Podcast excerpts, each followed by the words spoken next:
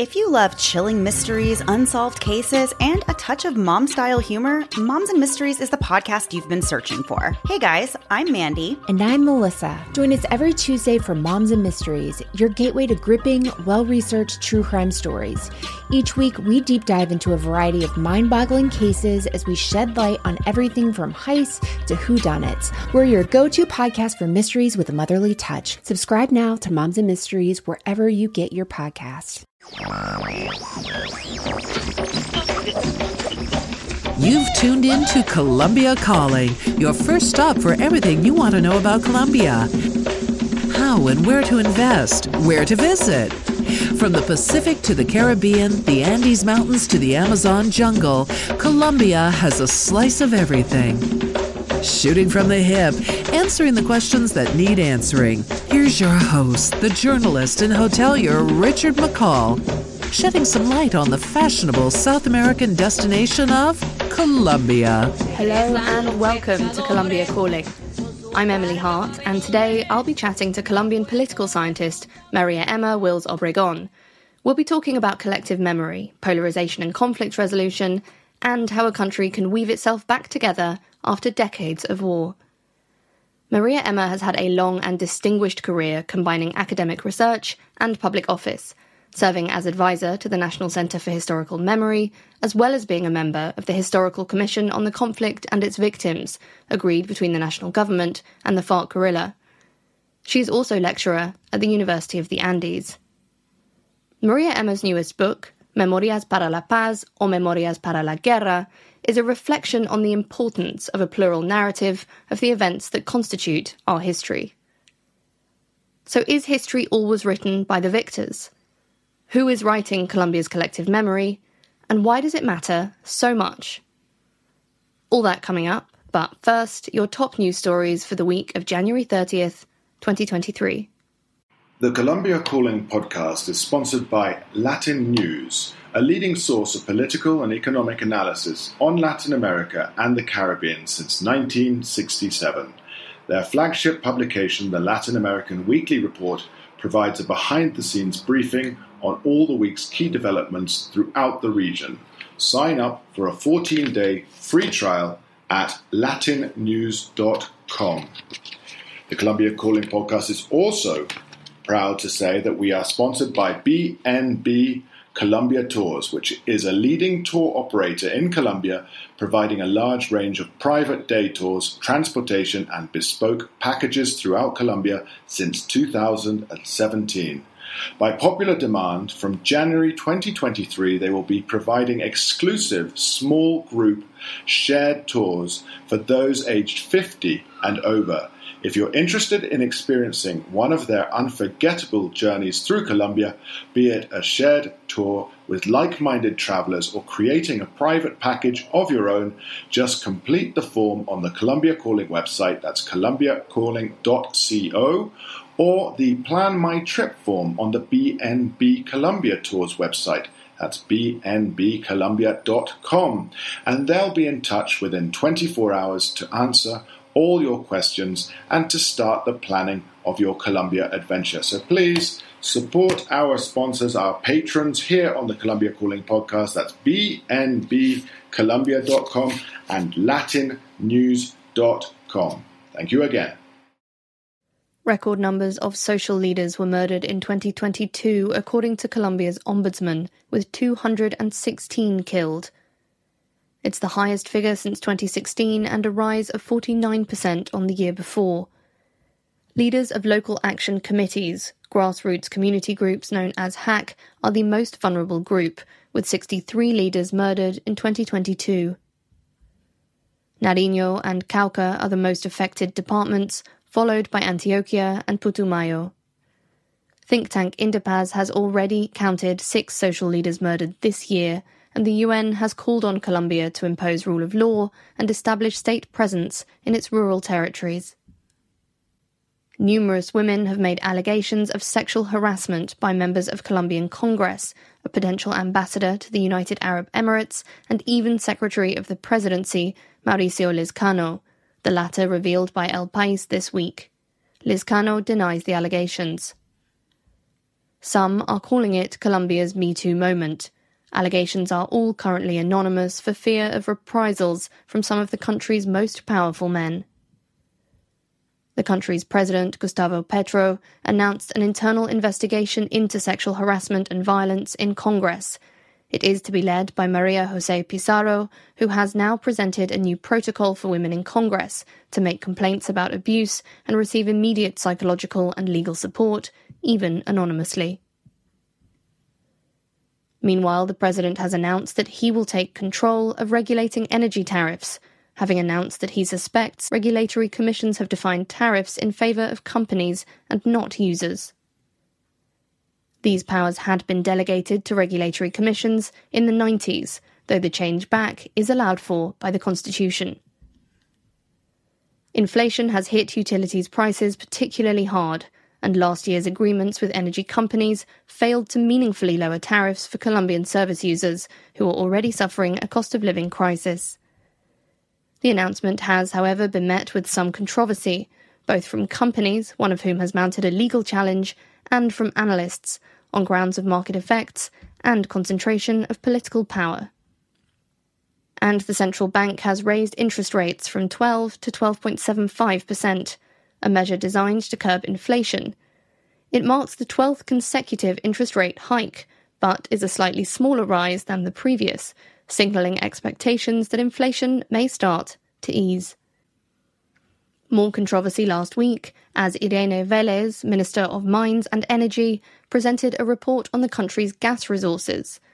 The report was controversial in both content and process, claiming that the resources could last until the year 2037, supposedly giving ample time for the transition from hydrocarbons to clean energies. Different sectors have come out against those estimates, calling them overly optimistic or even misleading. Velez's own deputy minister even disputed the report, saying her signature had been used without her consent. She then resigned. In the US, Dairo Antonio Usuga David, also known as Otoniel, has pled guilty to running a criminal enterprise as well as drug distribution. Otoniel was leader of the Clan del Golfo, also known as the AGC, one of the country's most powerful armed groups. He was arrested by Colombian armed forces in October 2021 and now faces a mandatory prison term of 20 years in the US. The Brooklyn federal prosecutor announced that the plea marked the end of the reign of the most violent and significant Colombian narcotics trafficker since Pablo Escobar. Nonetheless, more cocaine was seized in Colombia in 2022 than any year since measurement began in 2010, according to the Ministry of Defense. 671 tons were seized, one and a half tons more than in 2021. Seizure of coca base also increased by 17% last year. Prosecutions relating to the national strike Paro Nacional protests have begun, with Andres Escobar and 16 others, a combination of police and civilians, under prosecution for firing at demonstrators in Valle del Cauca. Escobar himself was caught on camera patrolling protests with a gun during the Paro Nacional in May 2021, images which went viral on social media. Meanwhile, two former riot police ESMAD agents have been charged with the murder of a protester during the same protests in Bogota. Daniel Alejandro Zapata was killed by the impact of a grenade which was fired directly at him against protocol. Following the violence against the national protests in 2020 and 2021, the Inter American Commission on Human Rights made a number of recommendations to Colombia to guarantee the right to protest. A review this week found that substantial progress had only been made in three of 28 recommended actions. There was partial compliance with 14 and no compliance at all with 11.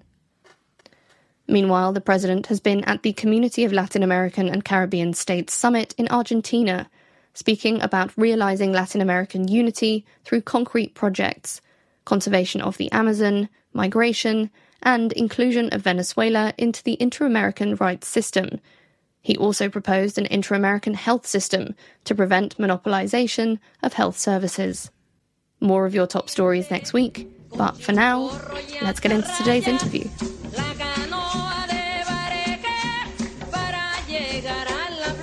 So, Maria Emma, welcome on the show. Thank you so much for joining. Oh, Emily, it's a pleasure to be with you. You've had an amazing and varied career, sort of truly intersectional. A lot of it's been focused on the making of memory in post conflict Colombia, collective narrative, community testimony, grief and healing. How important is that in Colombia and why? Well, I think it's very important for most countries, but in Colombia, particularly because we're transition trying trying to transition from war to peace, from co- armed conflict mm. to a society that um, faces conflicts mm. in other ways different from violence. So we do need memory in order mm. to understand what happened, who did what to whom, um, and in order also to to um, have a moral standing on certain things that happen in the country that should not ever happen again. And memory is such an interesting idea, particularly in terms of national memory, because, you know, some people will call it history. And they say that history is written by the victors. But in the civil conflict in Colombia, there is no clear victor. So, how does Colombia fit into that paradigm? True. One Who's of writing the, the specificities of the armed conflict in Colombia is that it was is, is trying and was resolved through negotiations.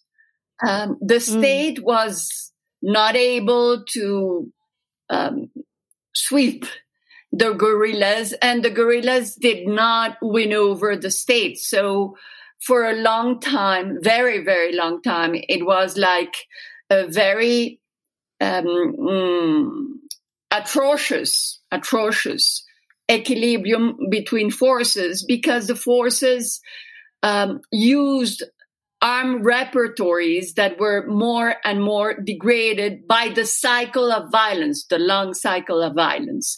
So yes, generally they say that the victors do the memory and impose the memory on societies. But what is so interesting about memory is that even in cases where you have a victor or a totalitarian state, there are other memories that keep on going on through different circuits, the family, the family mm. histories, um, say dissident voices that are not heard by the victorious voice. Um, why are the dissident or the non-victorious voices so important? Because they tend to point at the atrocious facts committed by the victors. And this is mm. why we need also the dissident voices because they bring about a different story, not of heroes and villains. You know, history for many, many decades was about heroes, patriotism, you know, the victorious side. Mm. Um, they bring another story. They bring the story of of how uh, violent conflicts can show the worst and the best, but in most cases, the worst of all mm-hmm. sides. Mm. So there's a distinction, you know, that phrase, history is written by the victors. History's kind of got a capital mm-hmm. H. It's talking about, you know, big tomes that you would find in a library.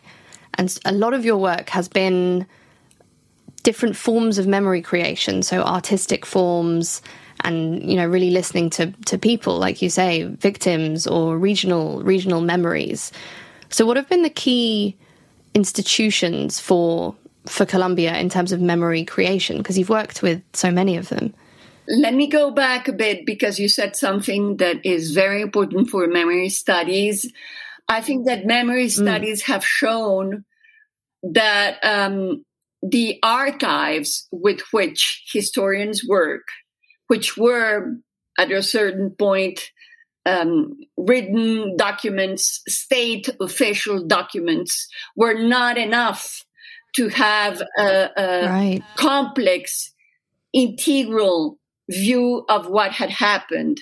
So what what has happened really is that oral history has come into the field of historians and now now not only oral history is part of the archival um, sources that his, historians look up at, uh, but also other languages, artistic languages, not only from professional artists, but also from community artists and, and uh, if, if you want, local, local people who also have a tell in the history of nations.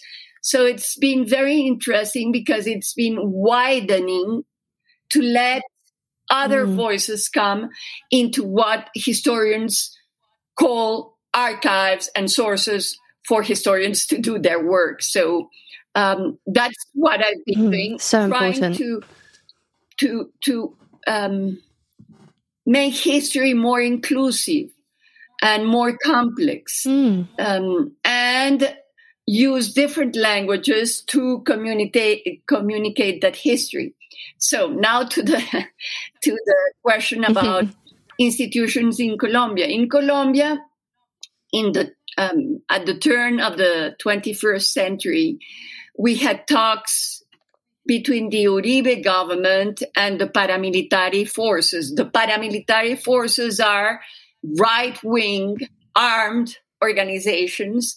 And um, during that time, the government said, okay, we are going to negotiate. It wasn't really a negotiation because um, they were more the allies, the allies of certain Mm. currents, armed currents within the state. I'm not saying the whole state was paramilitary, but it was not a negotiation between enemies. It was more a demobilization process.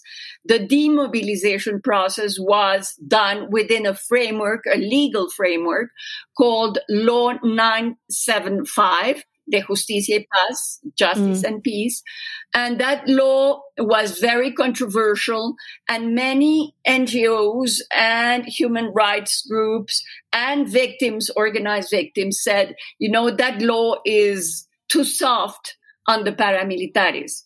So what happened is Right. that the court, the constitutional court had to um, impose impose a new legal normative framework where the paramilitares could achieve the ben- benefits of the law only and only if they told the whole truth. The whole truth was very important for the victims. The victims not only wanted to know who pulled the trigger or who did the to- torture, they wanted to know who gave the orders, who were behind as strategists controlling the the whole organizations. And then when uh, Santos, Juan Manuel Santos came to power, there was a new negotiation process, but this time not with the paramilitares, but with the guerrillas and especially with the FARC, because in Colombia there are several guerrillas. The FARC was one of the very long term guerrillas. It was founded in 1964 and it had a very peasant origin. And one of the struggles, the core st- struggle of the FARC was land reform. Colombia is one of the countries where the land reform has gi- given way to cycles of viol- violence. You know, each time a president, a liberal reformist president tried to do land reform, we had a counter reform from the right. And so um, the Santos go- government started negotiations. And this time it was not demobilization, but negotiation. It was between the state Mm. and the guerrilla who had an agenda, political agenda. Of course, that guerrilla Right. had gone also into into the resources uh, given by the narco traffic uh, trade, but it had an agenda, a political agenda, and so we had negotiations, Mm. and then in those negotiations, again, memory, memory, what happened, who did to whom, what, and why was at the center of the disputes. And we had at that time uh, uh, two, two paradigms that explained completely in different ways what had happened in Colombia. Of course, it showed right. how conflict was not only played out in the armed field, but also in the symbolic field, in the discursive field. And so um, at that time started a very polarized way of looking at the past. On one side, you had those mm. who said, we did not have an armed conflict. This was a democracy, a perfect democracy. Well, they don't say perfect, but they imply it. and so uh, the guerrillas are really terrorists. So we should not negotiate with terrorists. Um, they should go to prison. They don't, their voice should not count. On the other side, mm-hmm. you had other uh, elites and other intellectuals and other forces, social forces, who said, we did have an armed conflict because democracy in Colombia is full of depths, uh, and particularly depths around social social reforms. Uh, Colombia is a yeah. very uh, um, in, inequitable society, and certain liberal mm-hmm. reforms that were done in other countries in the 30s, um, not only land reforms but social reforms, were postponed many times in Colombia. So we had those two paradigms, discursive, discursive paradigms to explain why we had gone through such a long conflict. The law, the second law, the law uh, put up in place during the Santos government called the Law of Victims and Land Res- Restitution, put up a legal framework, a, normative and legal framework, where you had one institution, the Centro Nacional de Memoria Histórica, that had the function, the role of preserving, preserving memory, preserving archives, oral, um, painting, poetry, um, from the people who had lived through the conflict and survived the conflict.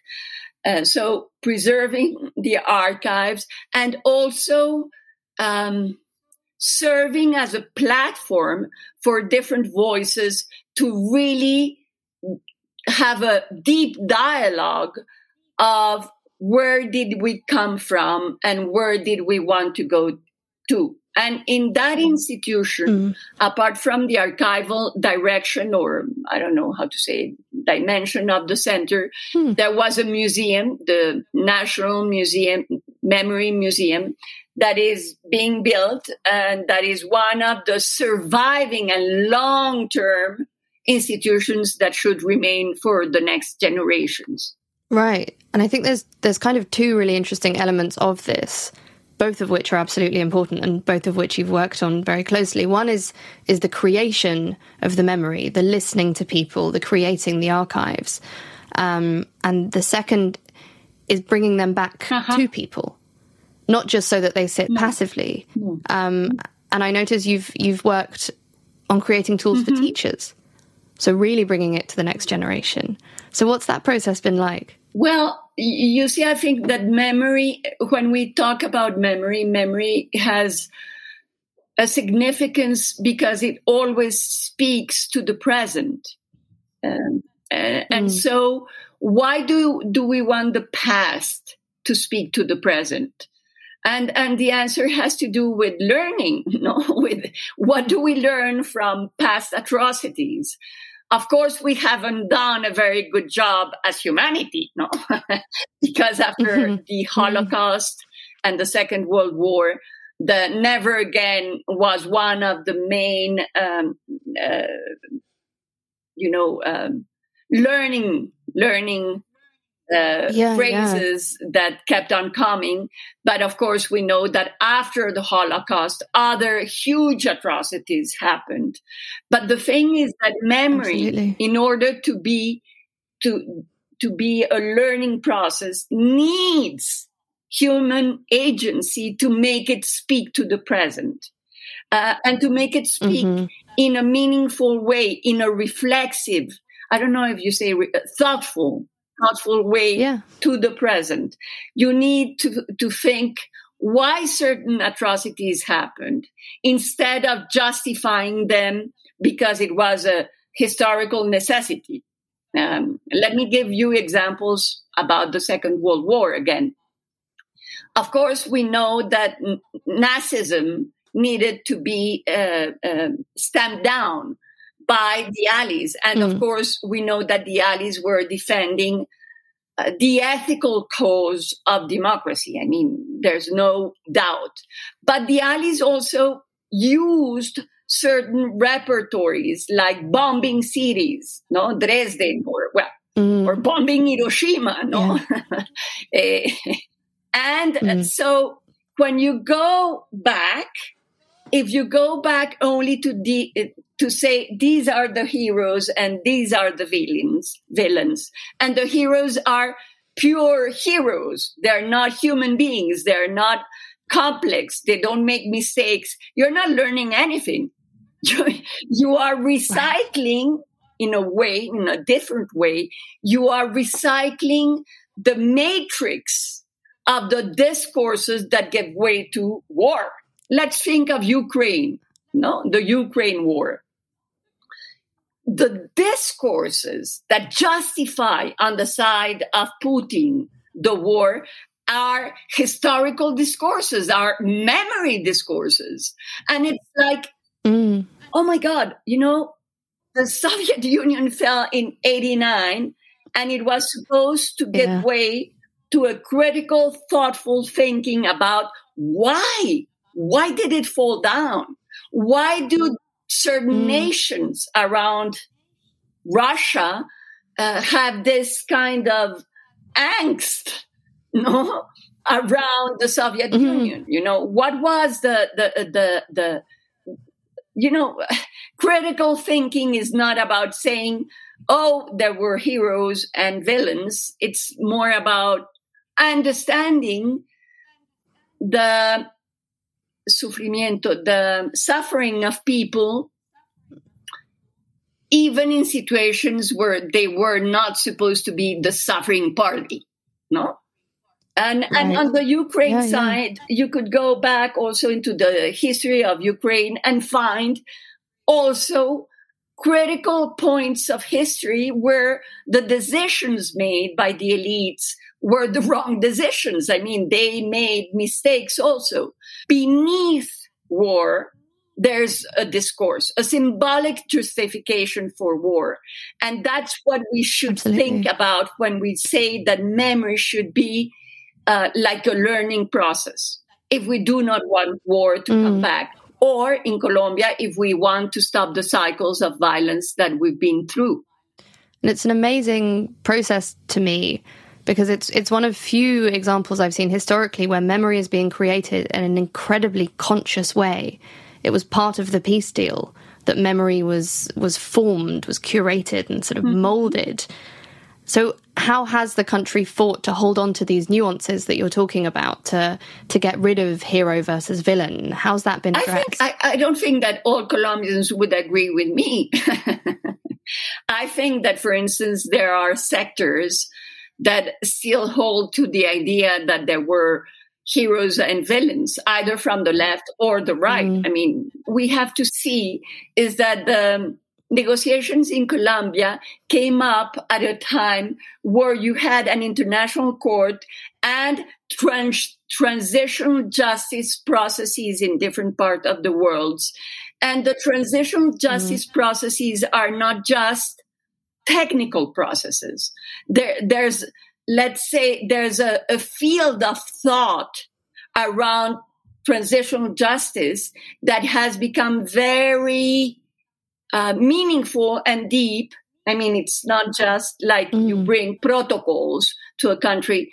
It's it's more about ethically thinking about how you're going to transition from great dramas tragedies in history to a better world, let's say that.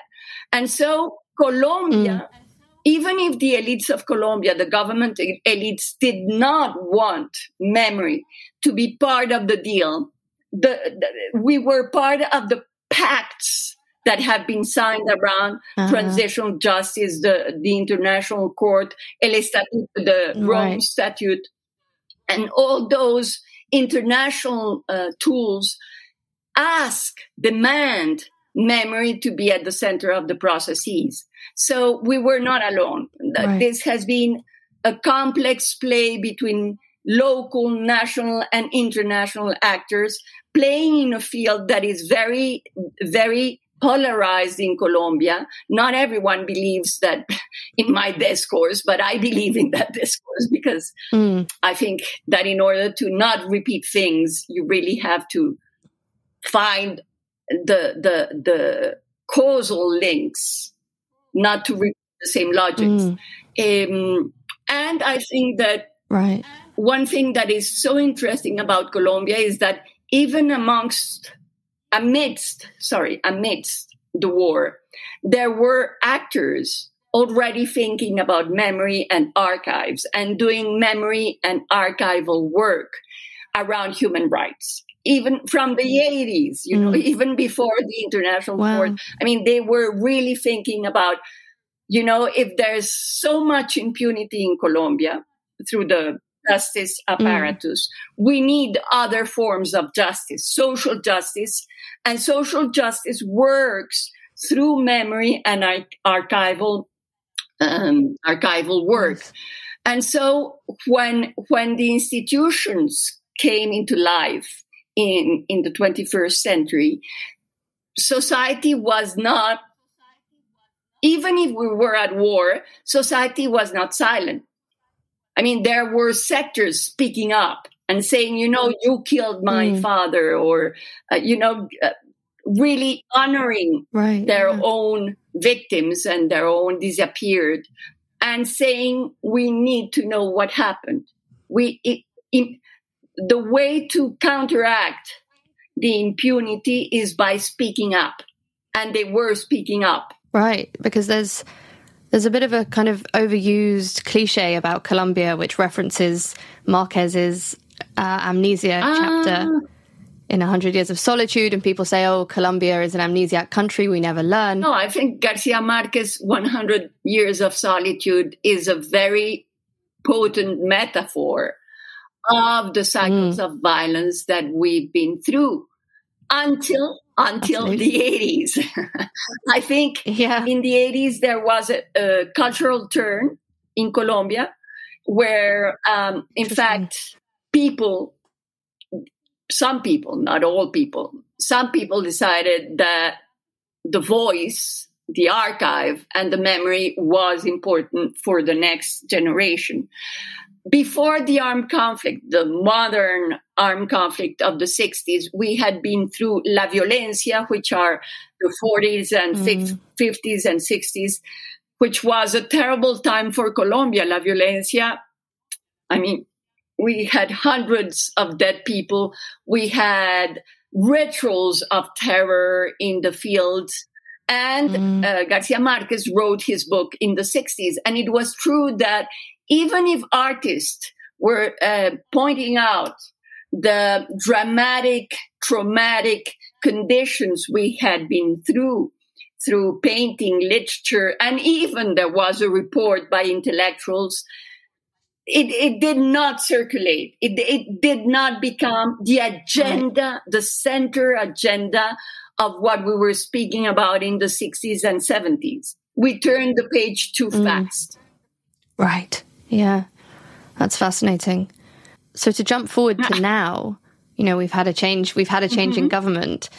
Do you see any shift in in the culture around memory and history making under Petro as a, as opposed to Duque or Santos? Well, uh, first of all, yes. For us, it's a huge change. I don't think that many people understand that in the context of Colombia, the coming to power of Petro is really a small revolution, a soft revolution, mm-hmm. let's say, because during the 20th century, in most Latin American countries, either we had uh, very strong reformist forces, um, even populist forces were reformist in their countries, uh, Peron and I mean all the Peron, um, populist forces in the 30s and 40s but in Colombia, we did mm-hmm. not. I mean, uh, in the 30s, we had Lopez Pumarejo, who was a liberal president, who tried to do mm. reforms. And then we had La Violencia. That and La Violencia, what right. what La, La Violencia did was put a break on all the reforms and the social processes that were going on. Um, and so uh, in the 60s, we had the National Front that mm, during 16 de- uh, years decided who uh, that only liberal or conservative presidents could, you know, vied for the presidency. And so the left was marginalized. It, it did not disappear. It wasn't illegal, but it was marginalized at a point where we had a huge student movement and Cuba, the, the Cuban revolution was going on. And other other mm-hmm. parts of the world were also seeing revolutions. And so the National Front was a very complex moment in the history of Colombia because people were asking in the streets for reforms. The students, uh, the peasants, mm. there was a huge peasant movement in the 60s in Colombia. And um, indigenous people also were forming their own organizations and they were speaking about their own culture and they were also bringing into the table very complex agendas about um, com- community and collective differences with with the state but those all those voices uh, were were not incorporated in the political arena because for right. instance, because of the of the conflict, armed conflict, and because it was a polarized mm. conflict, a, polari- a polarized society. So um, mm. eh, we did not have a left president during those years, and then in the 80s it was very dramatic because we lost a generation of young young um, politicians, either from the liberal, left liberal side of the spectrum or from the left. Again, we had, you know, a, a, a, a whole generation that died. Um, in the 90s mm. election, I think we had four candidates who were killed. And so you have to, to think that, for instance, for Colombia to have for the first time in history, uh, a left mm. president is a huge, a huge, um, a huge transformation.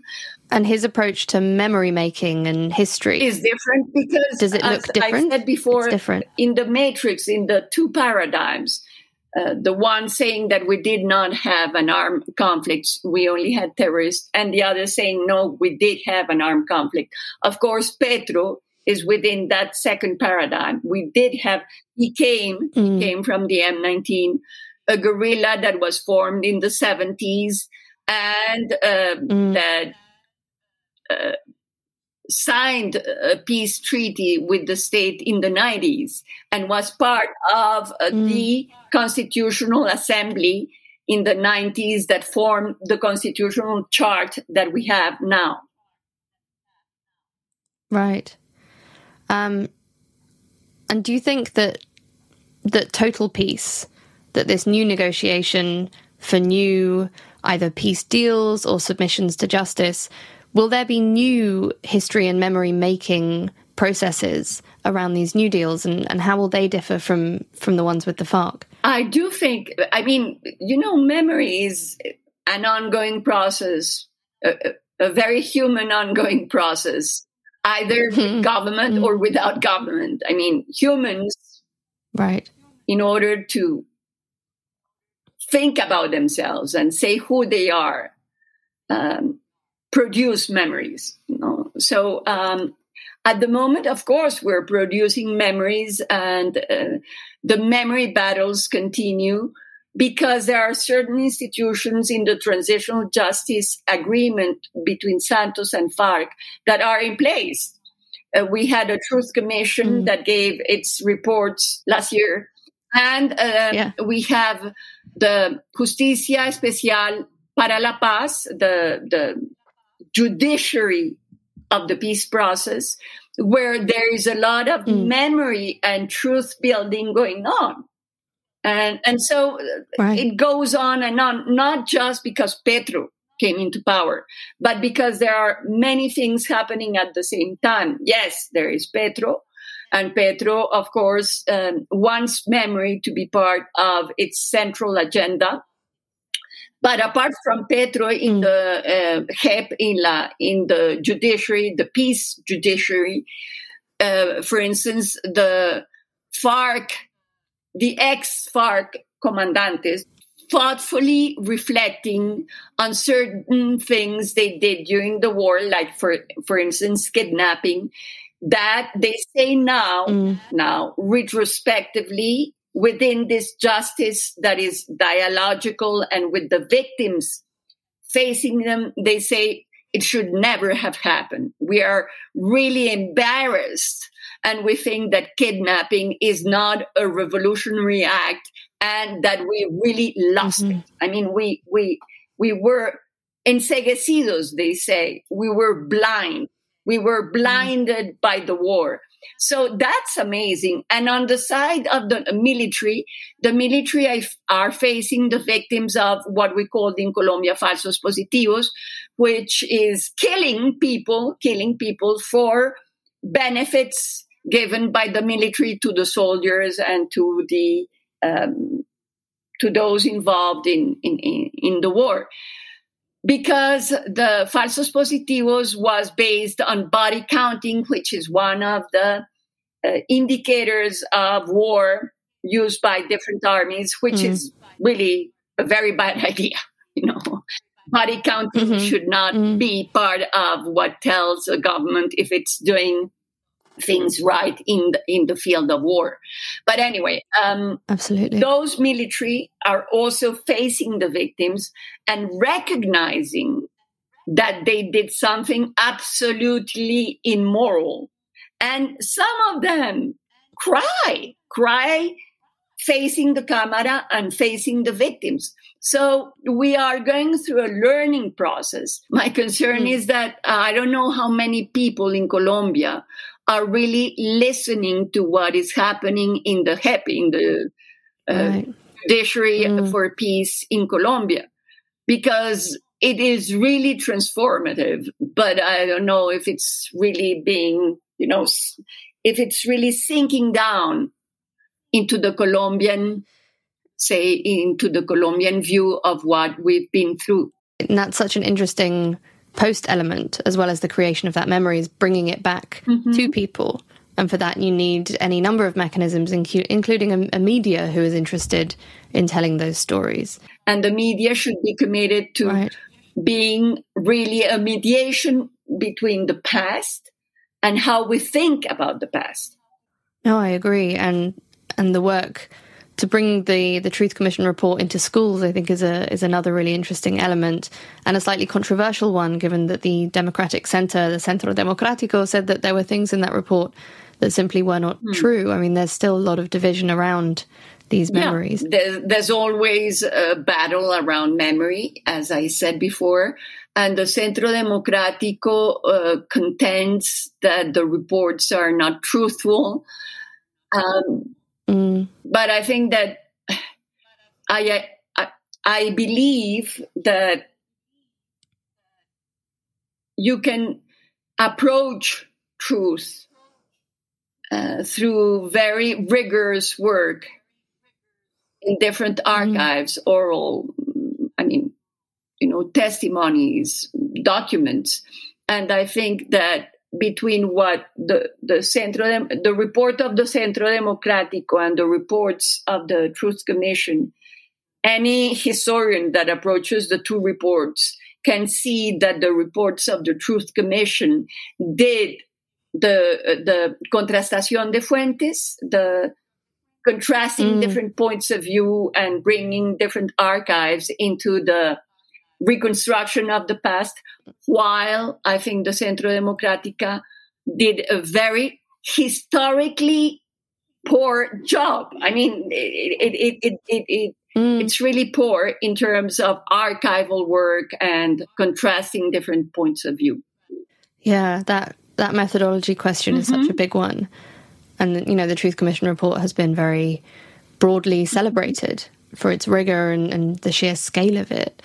Um, it's really interesting talking about the JEP and you know people admitting that they did mm-hmm. wrong because you've you've written really interestingly about Colombia having broken moral mm-hmm. boundaries during the war and how to set those back into place. Yes. Um, it's a very sad story, really, because I think that we had a very long armed conflict. And I think the fact that it's been so long going on, in part plays mm. out against Colombians, against all the actors involved, because each actor pushes the boundaries about what it imagines possible and morable, permissible. Do you say permissible?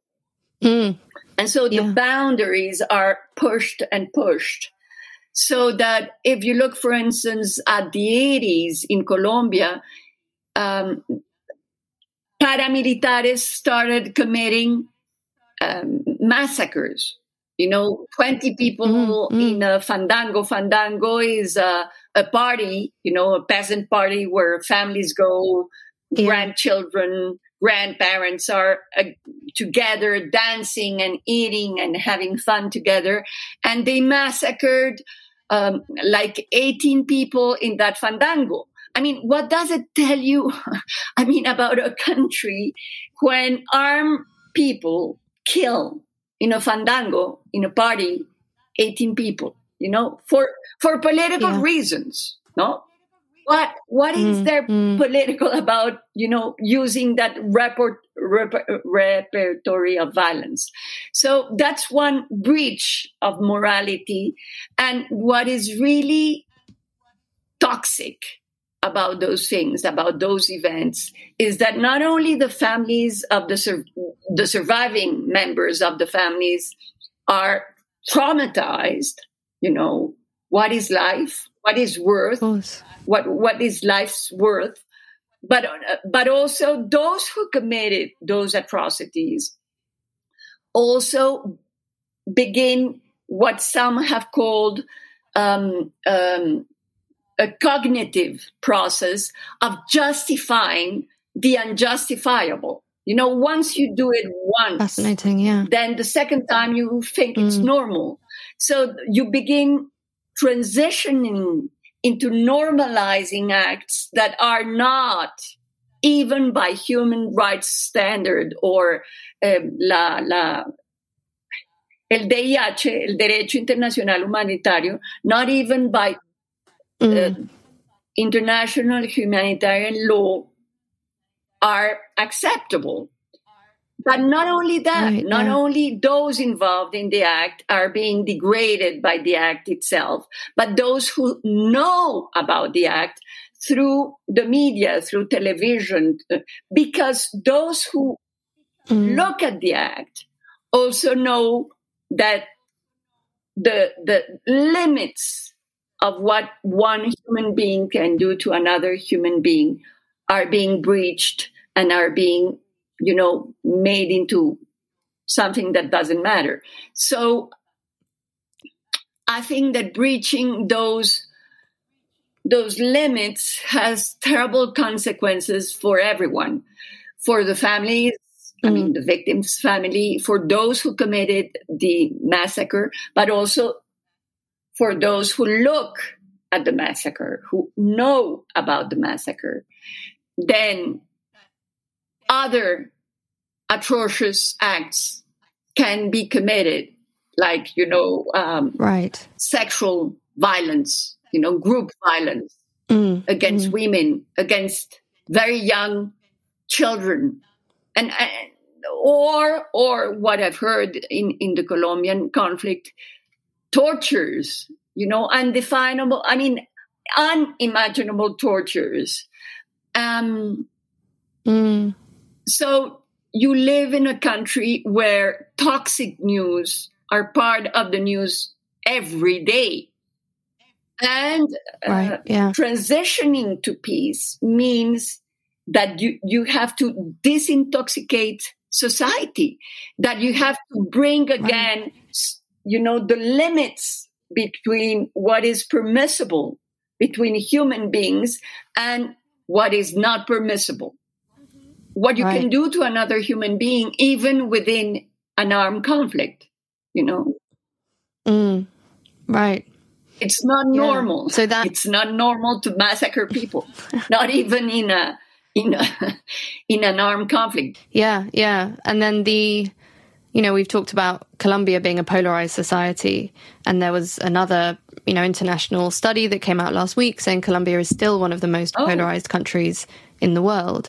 I'm wondering how, how you think that has changed and shifted over the last six years since the peace deal. Do you think society is weaving itself back together or is it cementing into, you know, these two In, camps? in the book I'm presenting at the Hay Festival, there's a chapter on on Mm-hmm. the dynamics of memory in Colombia, and I say the polarization became became uh, polarization is created. I mean, it's not something that oh happens. No, it's created. It's Right. constructed by actors, and it Mm. has to do with how the discourses uh, being put in, in the public sphere and how the Mm. actors see each other and and how they they speak about each other. So um, I think a Right. turning point was when uh, the there was the approval of the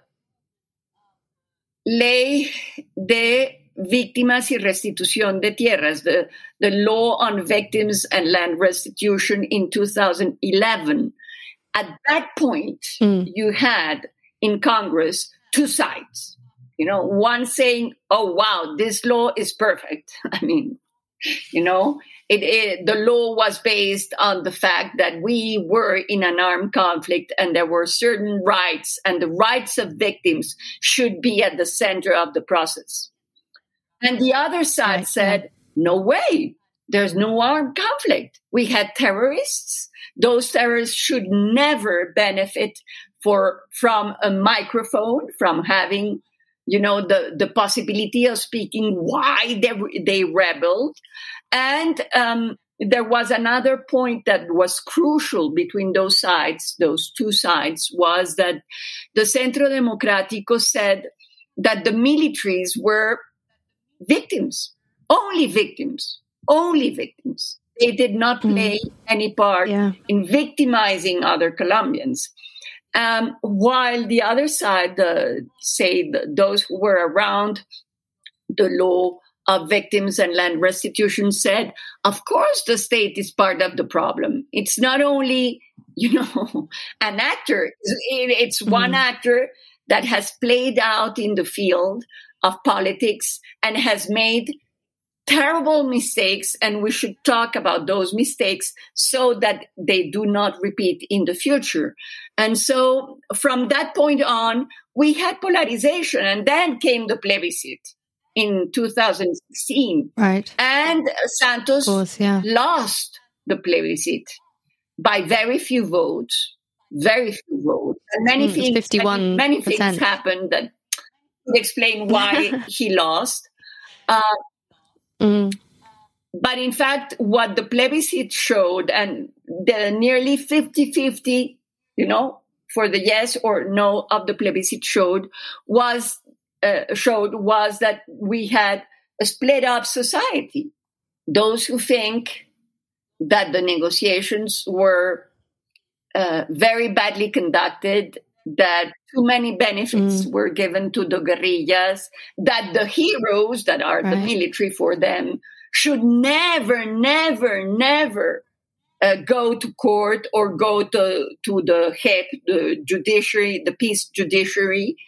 And on the other side, there were those who said, you know, we're fed up with arms and we think that this society needs a better democratic culture to uh, process the conflicts we have. And so we should speak, negotiate, and transition to peace through justice, but a different justice.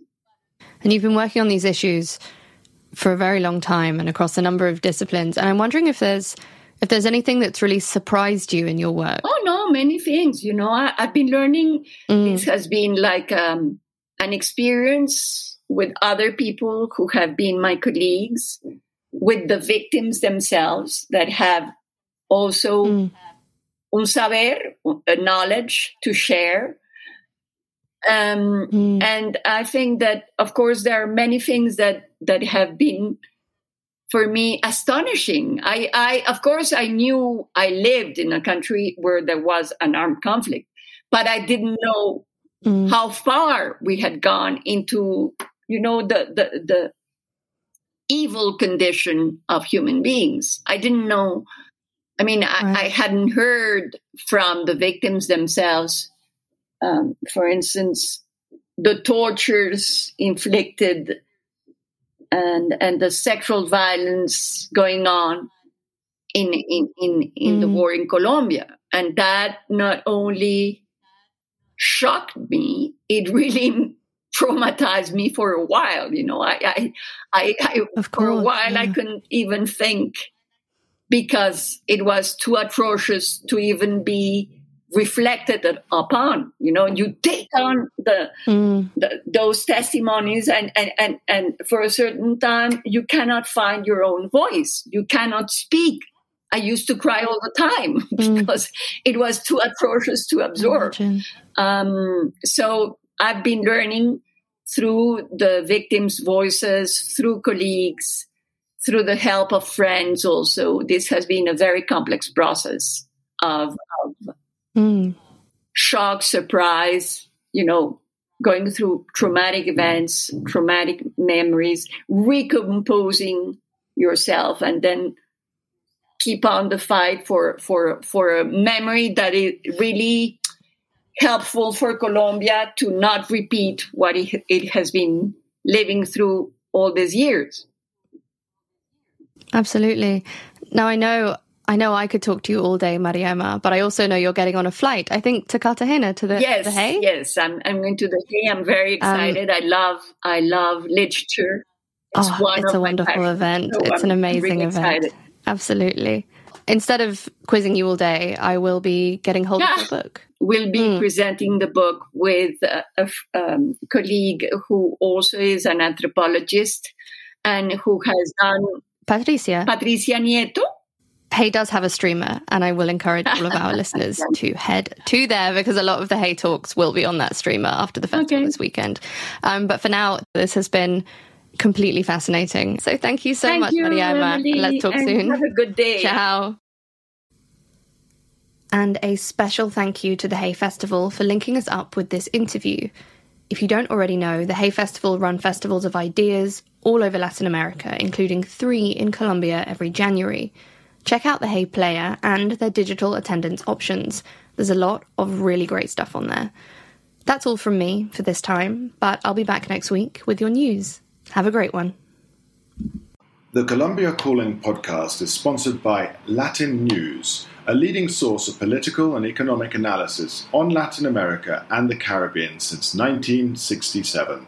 Their flagship publication, the Latin American Weekly Report, provides a behind the scenes briefing on all the week's key developments throughout the region. Sign up for a 14 day free trial at latinnews.com. The Colombia Calling podcast is also proud to say that we are sponsored by BNB Colombia Tours, which is a leading tour operator in Colombia, providing a large range of private day tours, transportation, and bespoke packages throughout Colombia since 2017. By popular demand, from January 2023, they will be providing exclusive small group shared tours for those aged 50 and over. If you're interested in experiencing one of their unforgettable journeys through Colombia, be it a shared tour with like minded travelers or creating a private package of your own, just complete the form on the Colombia Calling website, that's colombiacalling.co, or the Plan My Trip form on the BNB Colombia Tours website. That's bnbcolombia.com.